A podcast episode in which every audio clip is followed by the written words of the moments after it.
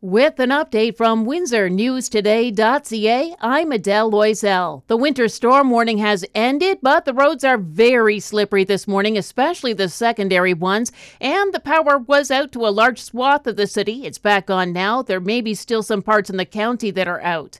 Officials with the City of Windsor will be back before a judge again this morning, seeking to extend an injunction against blocking access to the Ambassador Bridge. People can protest on Huron Church Road, but they can't block the road. The city got one last Friday, but it's only good for 10 days and needs to be renewed.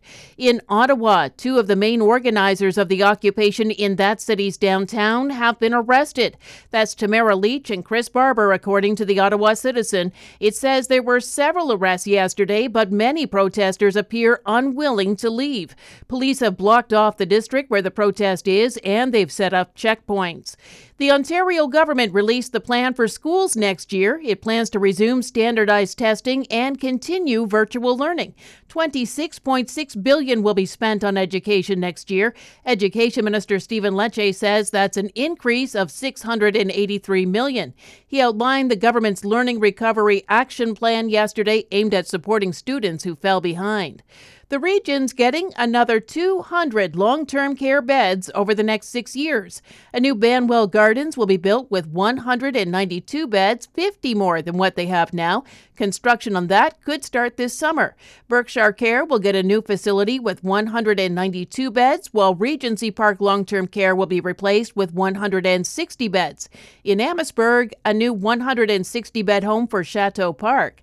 There's two COVID 19 pop up vaccination clinics in in Windsor today at Adie Knox Herman Arena and Forest Glade Arena. Yesterday, booster shots became available for those 12 to 17. A clinic planned at St. Anne Catholic High School in Belle River was canceled because of the weather. This week's 519 podcast is all about a community that fought back against plans to build a landfill and won. The team details their years long battle. Catch that on windsornewstoday.ca or wherever you get your podcasts. Canada's won a bronze medal in men's curling. They beat the U.S. 8 5 in Beijing, a bronze and a silver in women's freestyle halfpipe, and we won a silver in men's 1,000 meter speed skating. NHL action last night the Leafs beat Pittsburgh 4 1, and the Wings beat the Rangers 3 2. In junior hockey, the Vipers game against Sarnia was postponed, and so was the Lakeshore game in Petrolia.